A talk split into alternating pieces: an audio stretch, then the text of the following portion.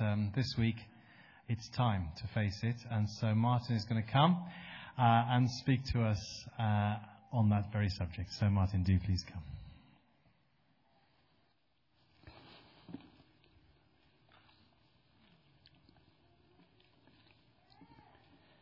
Well, good afternoon, everybody.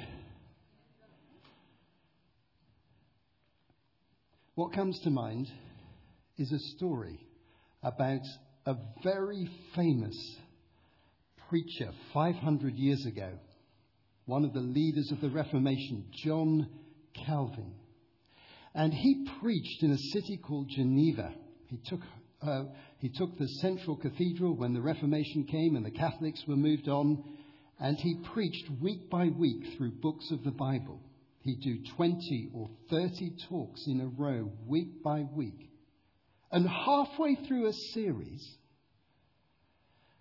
there was a coup in the city council, and they closed his church and sent him into exile. Three years later, they reversed the decision and said, John Calvin, you can come back to Geneva.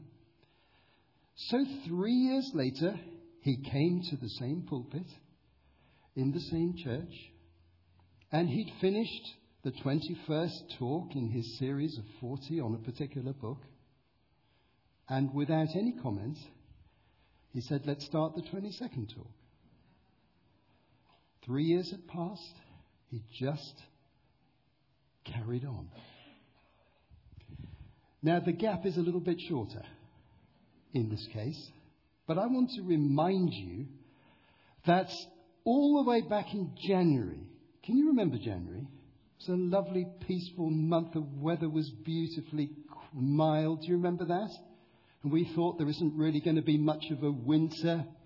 Uh, do you remember thinking that? Well, during January, I preached three times in this series on the kingdom of God the second coming and the resurrection of the body. And the next Sunday, there was such a big storm, we had to close our meeting. Do you remember that far back? Such a big storm, we closed our meeting. Then we managed to get back into the centre again, and we brought in a visiting speaker called David Oliver, who continued the series with a magnificent talk on present heaven, which many of you will remember with much appreciation. But no sooner had David Oliver left than the first flood came. So we ended up in the URC and we had our Ukrainian friends scheduled that week. And I was due on the following week, but I gave way to Dave because of important things that we needed to discuss. So despite storm, flood, change of venue, and all the other unsettling things that have gone on in our world since then, the truth of the Word of God, as far as I'm concerned, is totally the same. The series continues. And we come to a talk that, to be honest, many pastors and leaders never actually give. We hesitate to describe or discuss the biblical doctrine of the final judgment. But we should not hesitate with anything in the Word of God. But one reason we hesitate in the modern world is the mood in which our culture is set. I'm going to put up on the screen now a representation, sorry that the light isn't so good here, a representation of a millennial young person. Okay? Some of you are in that category. I'm certainly not. Now, in our millennial culture, no one tells us what to believe. We work it out for ourselves. It comes from within. I can define my identity. I can define my sexuality. I can define my morals. And most of all, for our purposes today, I can define my religion. In fact, I'll have a bit of this and a bit of that. I'll be a spiritual person and no one really tells me what it's going to be because it's what I think is true that really matters. Do you recognize any of those things? That's the mood of the modern world. And that mood is sometimes echoed in Christianity. So Christianity can follow that trend. And two ways that Christianity have, has followed that trend, first of all, is in what we describe as the prosperity gospel. God is here to fulfill your needs. That is his, his number one agenda. Health, wealth, and security and comfort are the primary things he's here to give you. This is what's commonly called the prosperity gospel, and all of you will have at some time accessed teachers on the internet. There are plenty of them who promise, especially if you give into their ministry, that you are going to receive those blessings of God. That's a therapeutic gospel, and it's a reflection of the culture of our age that it's so popular. But there's another therapeutic gospel that's out there, which is that God is there primarily to accept you, to understand you, just as you are. And in this version of Christianity, which is very commonplace in our nation, the focus is on the love of God, not on the justice of God. The cross is a sign of love, not the sign of reconciliation and dealing with profound problems in humanity. So, with all these things in mind, let us build our foundations clearly on the text of the Bible. I'm going to start in a very famous place, and you may or may not be able to read clearly what comes up on the screen because of the lights here, but you can listen to these texts read. John 3, verses 16 to 18, some of the most famous words of the New Testament. For God so loved the world that he gave his one and only Son, that whoever believes in him shall not perish, but have eternal life. For God did not send his Son into the world to condemn the world, but to save the world through him. Whoever believes in him is not condemned, but whoever does not believe stands condemned already, because they've not believed in the name of God's one and only Son. Now, we focus on the bit about God's love bringing salvation. That's the thing that draws our attention. But notice, the risk is perishing. That's the risk. That's the risk of humanity that we may somehow lose our life, lose our future, lose our destiny, lose something even in eternity, and come under condemnation, according to this text. So believing in Jesus turns out to be spectacularly important. Spectacularly important. But what do we need to believe about Jesus? So many people will say, Well, I believe in Jesus. He existed. He was a good guy. He had good morals. I follow his ways the best I can. What is it that we need to believe about Jesus? It's condensed in the most effective way, probably anywhere in the New Testament, in Romans 3, verses 23 to 25. 22 to 25. The righteousness of God is given through faith in Jesus Christ to all who believe. There's no difference between Jew and Gentile, for all have sinned and fall short of the glory of God.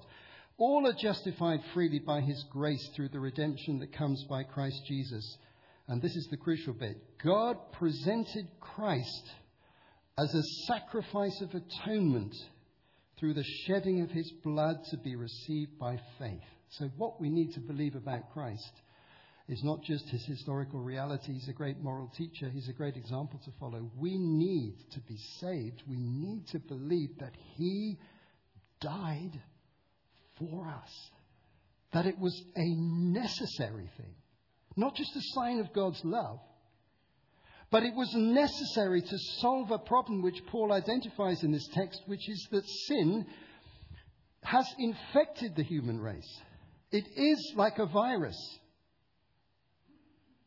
And a virus will affect some people more severely than others, and you know that from the current discourse about the virus the world is, uh, is dealing with now. For some, it will be a, a, minor thing, apparently, and for some it'll be fatal. But that virus is a reality, and sin is a reality that affects the human race in a way that's inescapable according to the New Testament. And the only escape is the atonement that Jesus bought. Do you believe that? That's the foundation of our Christian faith. Now, this reality has really significant consequences, which we're going to press into in a way that very often is not done. Now, let's go back to our culture for a moment. Okay, so everybody's so easy. Don't judge me. I'm not going to judge you. Let's all just live together. It's truth for you and truth for me. There's no absolute truth. Whatever truth floats your boat is the truth that will do. That's what the mood appears to be. But you dig a little bit deeper, and you'll find that that's fairly superficial. Because deep down, almost everybody has a profound sense of justice and accountability. It's just what issues we apply it to. Can I give you four examples where this easy come, easy go mood suddenly disappears in our modern culture? Let's take four completely unrelated examples. Here's the first one sexual harassment of women, the Me Too movement. What do people feel about these guys like Harvey Weinstein who come up before the tribunals and the courts and they're found to be guilty. People, there's a great mood. We need to bring these people to account. That's the mood of our culture.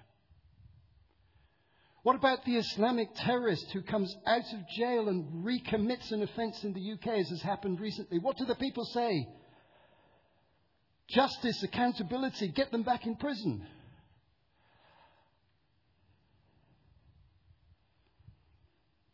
What about political corruption in Westminster a few years ago? Do you remember that one? People were up in arms that our politicians taking all this money out the expense system for their personal properties and luxuries. What about human trafficking? The, the perpetrators of human trafficking. So it turns out that underneath it all, in humanity, despite lots of easygoing things that we like to have in our culture, people fundamentally believe in accountability for human life. This week I've been listening to the one of the top atheist philosophers on YouTube in the world today. His name is Sam Harris, and when put to the test, he believes in moral principles and accountability, and he's an atheist.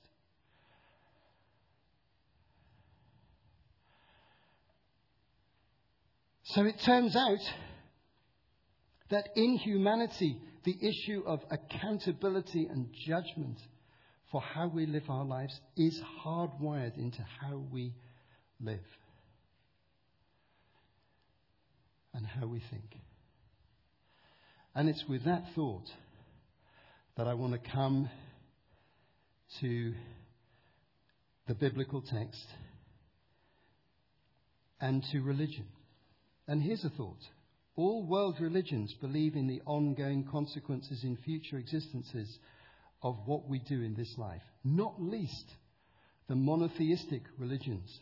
Judaism, Islam, and Christianity all have a doctrine of final judgment built into their theology. You talk to a Muslim, every Muslim knows there's a final judgment.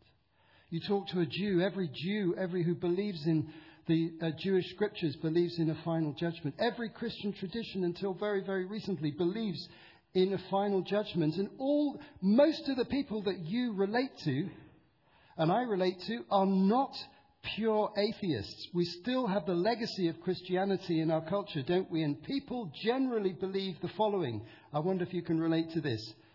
Well, if there's a God, and there probably is, but I'm not entirely sure, then I hope I've done enough to get through on the final day through the pearly gates into his, into his salvation. Have you heard people say that to you or words to that effect? That is a prevailing subconscious feeling in our culture. Very few people fundamentally are committed atheists and say, load of rubbish. Most people are not sure, and they know if there's a God, there'll be accountability. And they view God's dealing with them along the lines of the scales that I put up on the screen here, and they hope that their good deeds outweigh their bad deeds. It is amazing how many people, when push comes to shove, that's actually what they believe. The nominally religious Westerners are hoping that they will get through that judgment if a God exists. Our starting point for this doctrine must be the person of Jesus Christ. What did he say? Well, I've had the experience in the last few years of living very closely with the gospel texts, speaking into a video camera 184 messages based on every single gospel text for the video project I'm developing, and it's been a very salutary experience because I've seen things that are uncomfortable and challenging. And one of the things I've seen is the number of times Jesus warns people don't ignore the message of salvation. He warns them very seriously. Take the narrow road to life, not the wide road to destruction. He even on one occasion likened eternal judgment to a place called Gehenna, which is a valley outside the city of Jerusalem. You can go there today. The modern Israelis have turned it into a park. But for many centuries, it was the rubbish dump for the city. And it was in the time of Jesus the rubbish dump. And he said, You're going to end up in the rubbish dump if you don't respond to the message given to you. Where the worm does not die and the fire is not quenched. And in many other ways, Jesus warned, especially in his parables, that there are consequences for not responding to the message of salvation that he was bringing. C.S. Lewis, the famous Christian apologist, said if you want to understand eternal judgment and the reality that that brings, don't start with Paul, don't start in the Old Testament. Start with Jesus, because here are the most somber warnings anywhere. From He who loved us so much that He died for us, He warned us about ignoring His salvation. So, with these words of introduction, I come to the passage that defines this doctrine most clearly. It's in Revelation chapter 20, and it's only five or six verses. But this is a well known passage. And I want to read this to you Revelation 20, verses 11 to 15. The context here is that the writer John is in a visionary mode. He has seen all sorts of visions about the future. And the immediate context of this section is that he saw in Revelation chapter 19 a vision of the second coming of Jesus. And he saw a vision subsequent to that of the church gathered together in what we might call the Messianic age. He saw a vision of the judgment of Satan and uh, all his minions. And all those things have taken place just before this text appears. And after this text comes the final vision of a new heaven and a new earth, which I'm going to speak on next week. So this is placed very clearly at the end of time.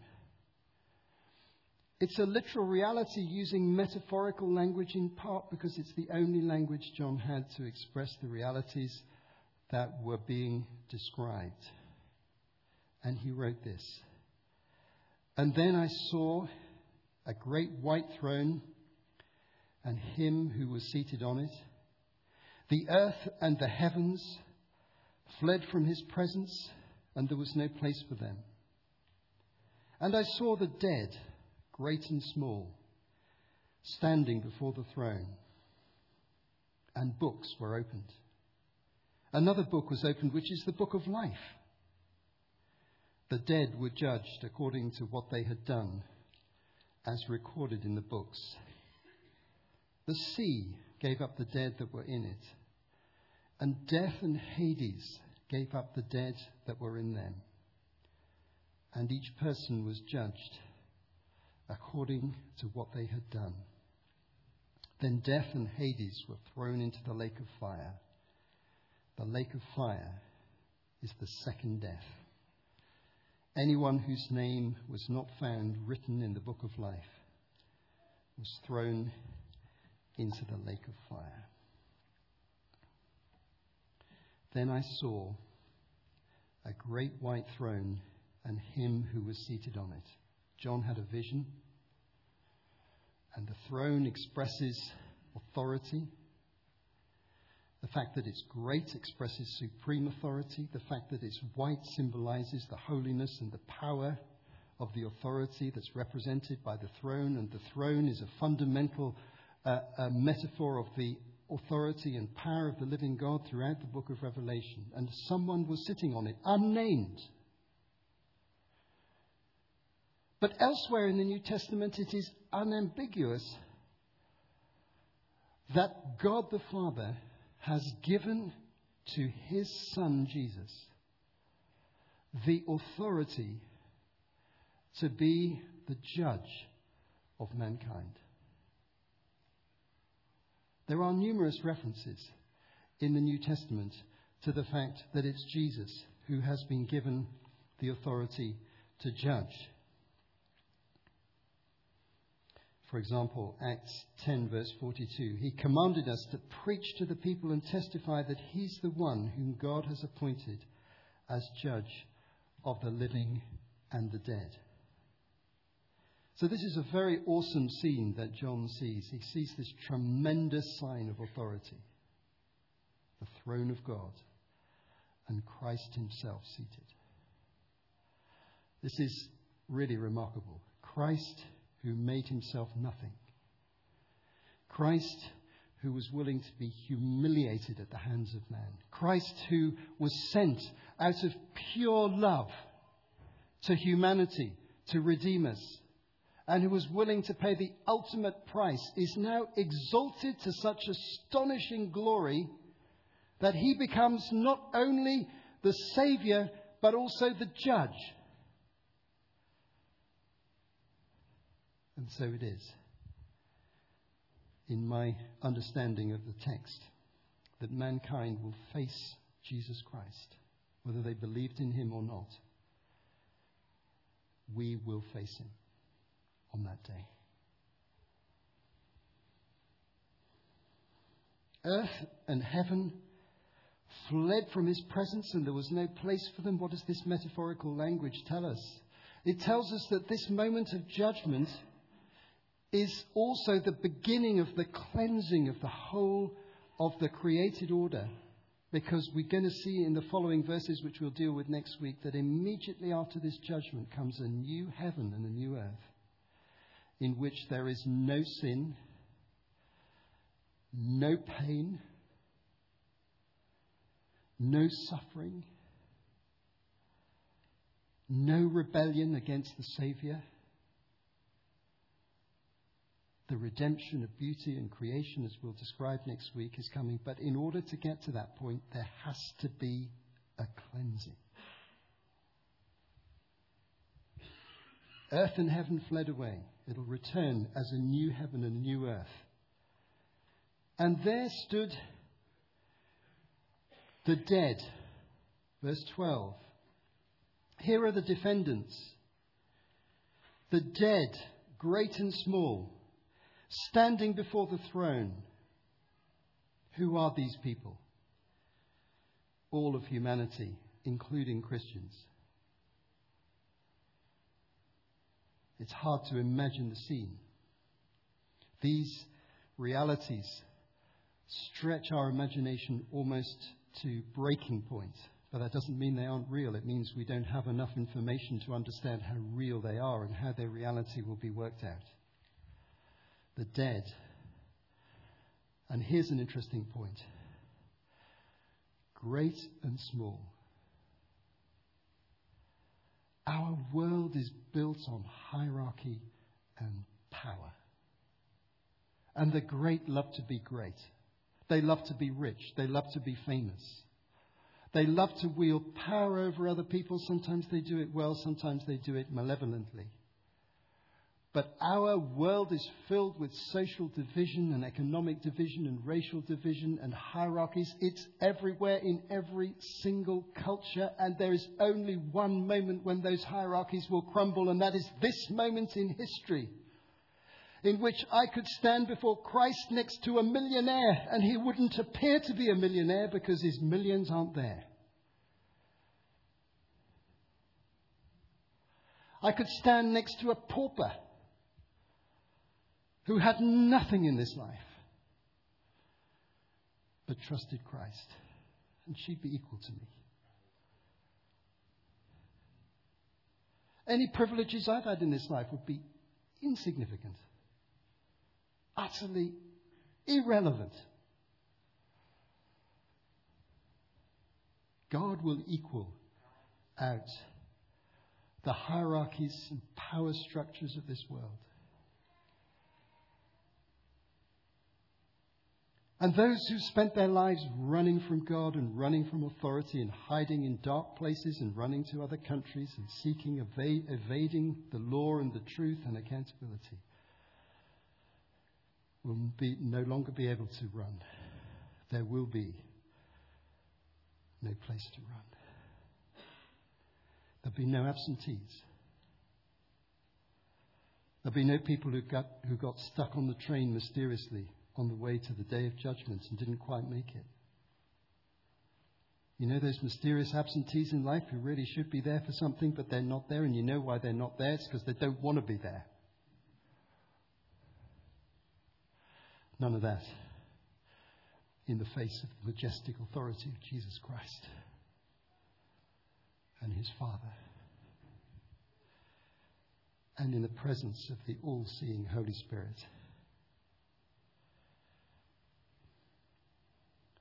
The dead, great and small. And then, amazingly and mysteriously, books are opened. A reference to a record of our lives. There's never been a trial in human history where all the evidence has been available and fully presented without exception. But it'll all be different on this trial because no evidence will be withheld. No secrets will remain secret. No dark places will remain in the dark. Because God knows everything. And as I'm speaking to you now, I want you to get a feel. I've been praying that we get a feel for the greatness of our God. He really does know everything.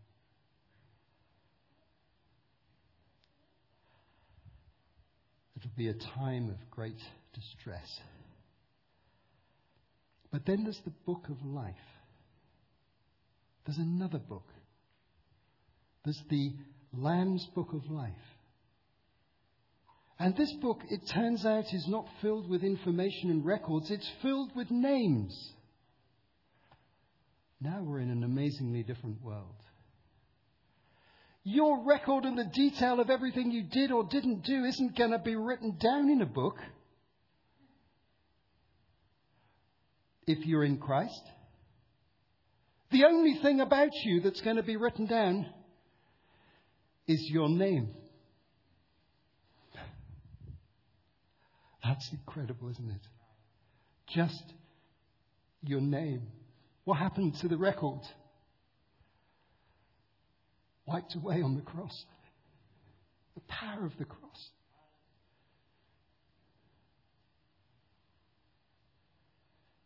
He doesn't have to look through the record and say, How many commandments did this, did this guy keep?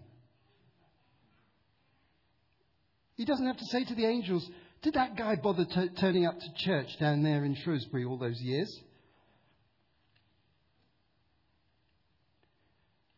The transaction was done on Calvary.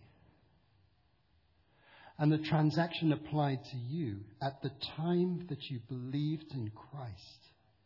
And it's at that moment, if we can appropriate chronology to this eternal reality, which I think we can do up to a point, it's at that moment that your name is written in the book of life. And do you know what the other side of the coin is for that? Paul says, when you believed, you receive a deposit of the Holy Spirit.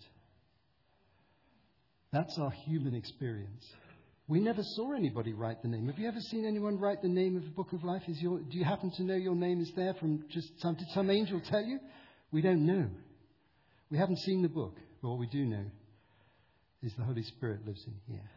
A deposit guaranteeing what is to come.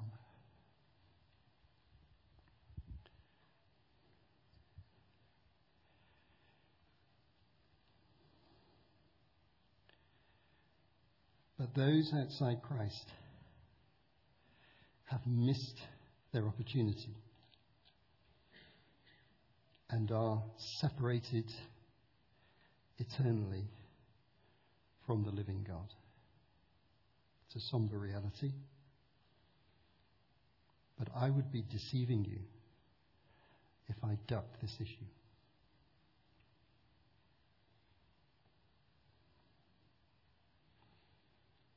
The lake of fire is the place of punishment, originally intended for Satan and the demons, according to Matthew 25:41, but also used of human judgment, judgment of humans. And then death and Hades were thrown into the lake of fire. This is as if to say, no more death. There's going to be no more death in the future. This is a wonderful reality in the new heaven and the new earth no more death. Now, we face death all the time. Our church has faced it twice this week. It's a painful human reality. We can't get away from it. One of the great things about what happens at this moment is death comes to an end. Those who live through the judgment live eternally without fear of decline or death or disease or illness. And the lake of fire is known as the second death. Death here refers to primarily separation. It's a separation from the living God that is at stake. Now, of course, one passage doesn't answer every question. What about those who were before Christ? Can they be saved? Yes, through faith in the revelation they had at the time. The Old Testament and Hebrews 11 are very clear about that. What about those people who are outside the message of the gospel? We can't have any clear assurance of that, but we do know from history and even from the Bible that remarkable salvations occur outside the immediate uh, structure of the church. For example, Melchizedek in Genesis 14, countless stories throughout history, but ultimately it's all through Christ. What about deathbed salvation, you may be thinking? Well, yes, it does happen. Sometimes. I've seen it happen. What about really good people? Well, it appears from the text here that human goodness is never the criteria of salvation. There is only one criteria Christ's death for us.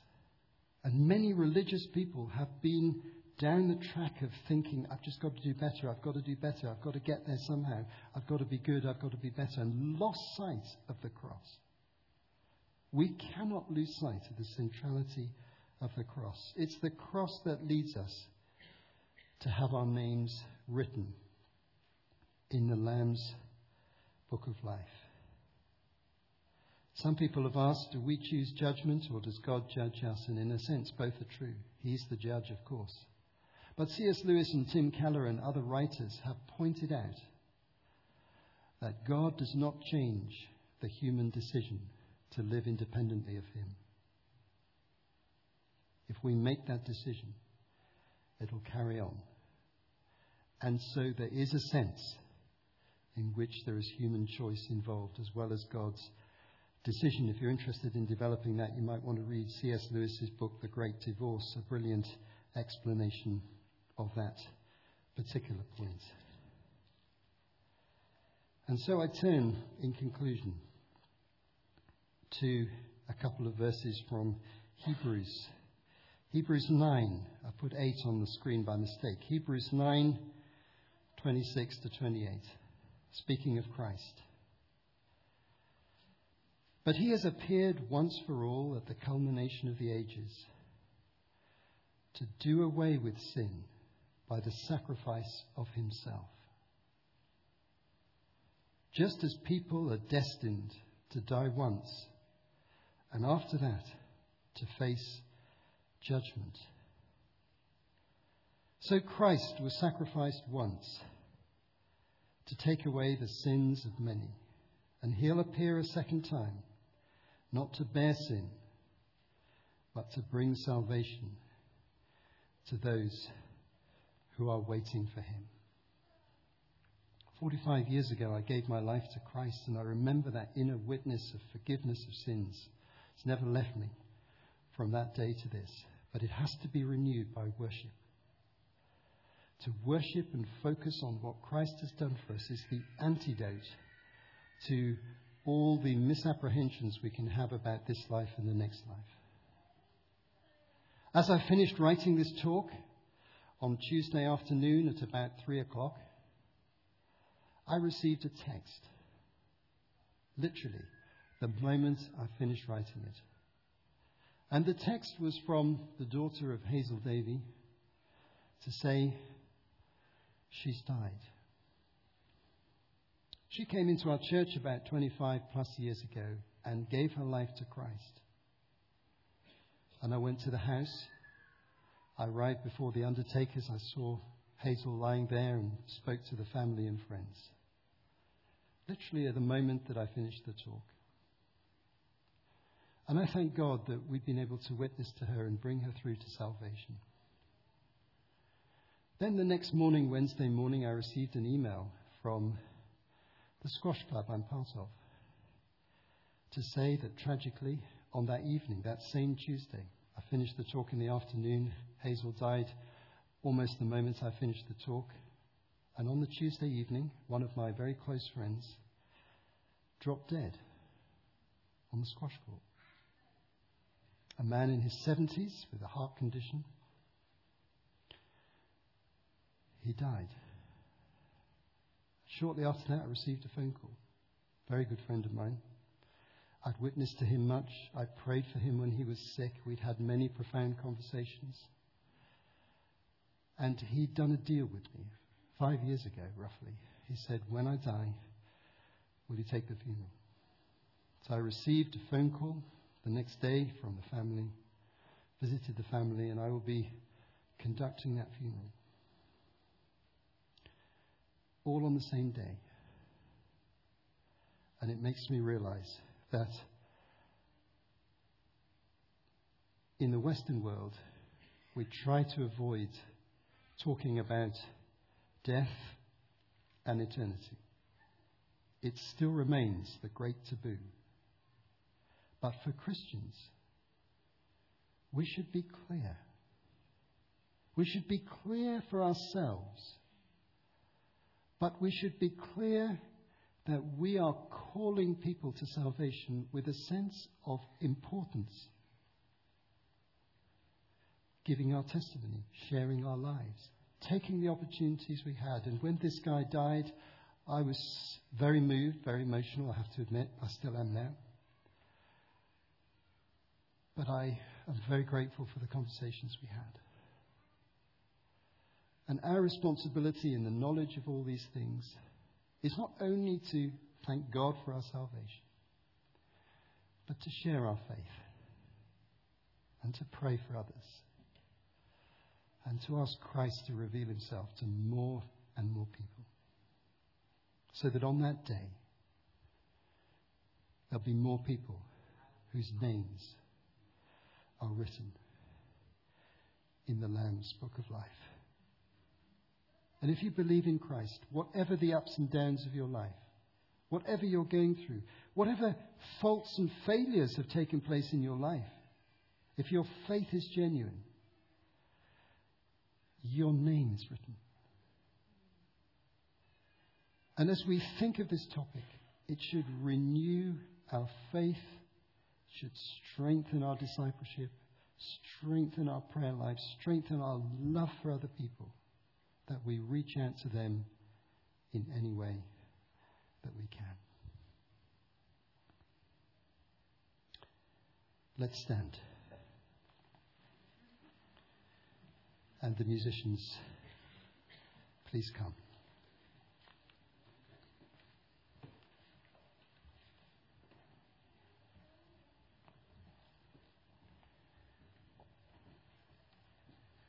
Just pause for a moment.